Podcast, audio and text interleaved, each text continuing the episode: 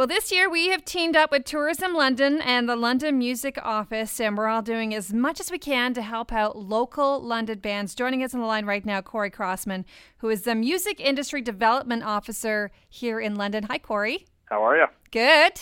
Very excited about uh, this year's version of Made in London and so glad that you guys are on board with us and helping us out with this. Now, we've been telling everyone that they'll get studio time over at EMAX Studio. They'll get a Long McQuade Musical Instruments gift certificate and they'll get a chance to perform in front of industry executives. So, what exactly does that mean? Well, I think we've really stepped things up here. We're doing a London is on Canadian Music Week showcase.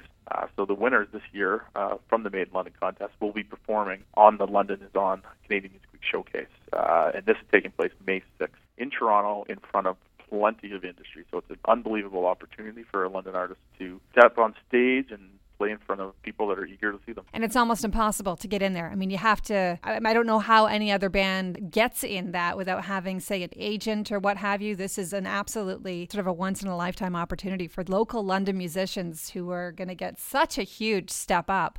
It's a huge boost, and it's, you know, we're really breaking down some barriers and uh, creating an opportunity to showcase London.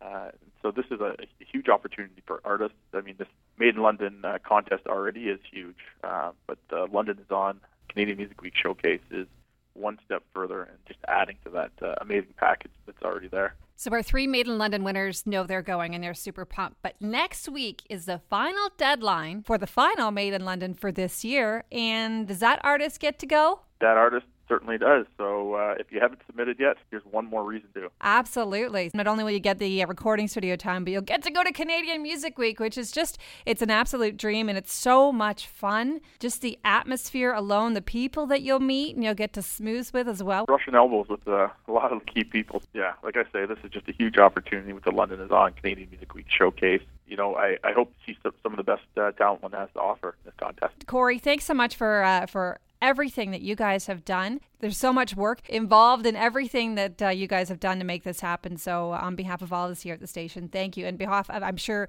the three bands that have already won and the next band that's going to go, thank you. Yeah, happy to help. And I mean, that's what we're here for. So, if anyone else is uh, interested in learning more about uh, what the London Music Office is doing, uh, tune into our social channels. Uh, that's LDN Music Office on Facebook, Twitter, and Instagram. Perfect. Cory, thank you so much.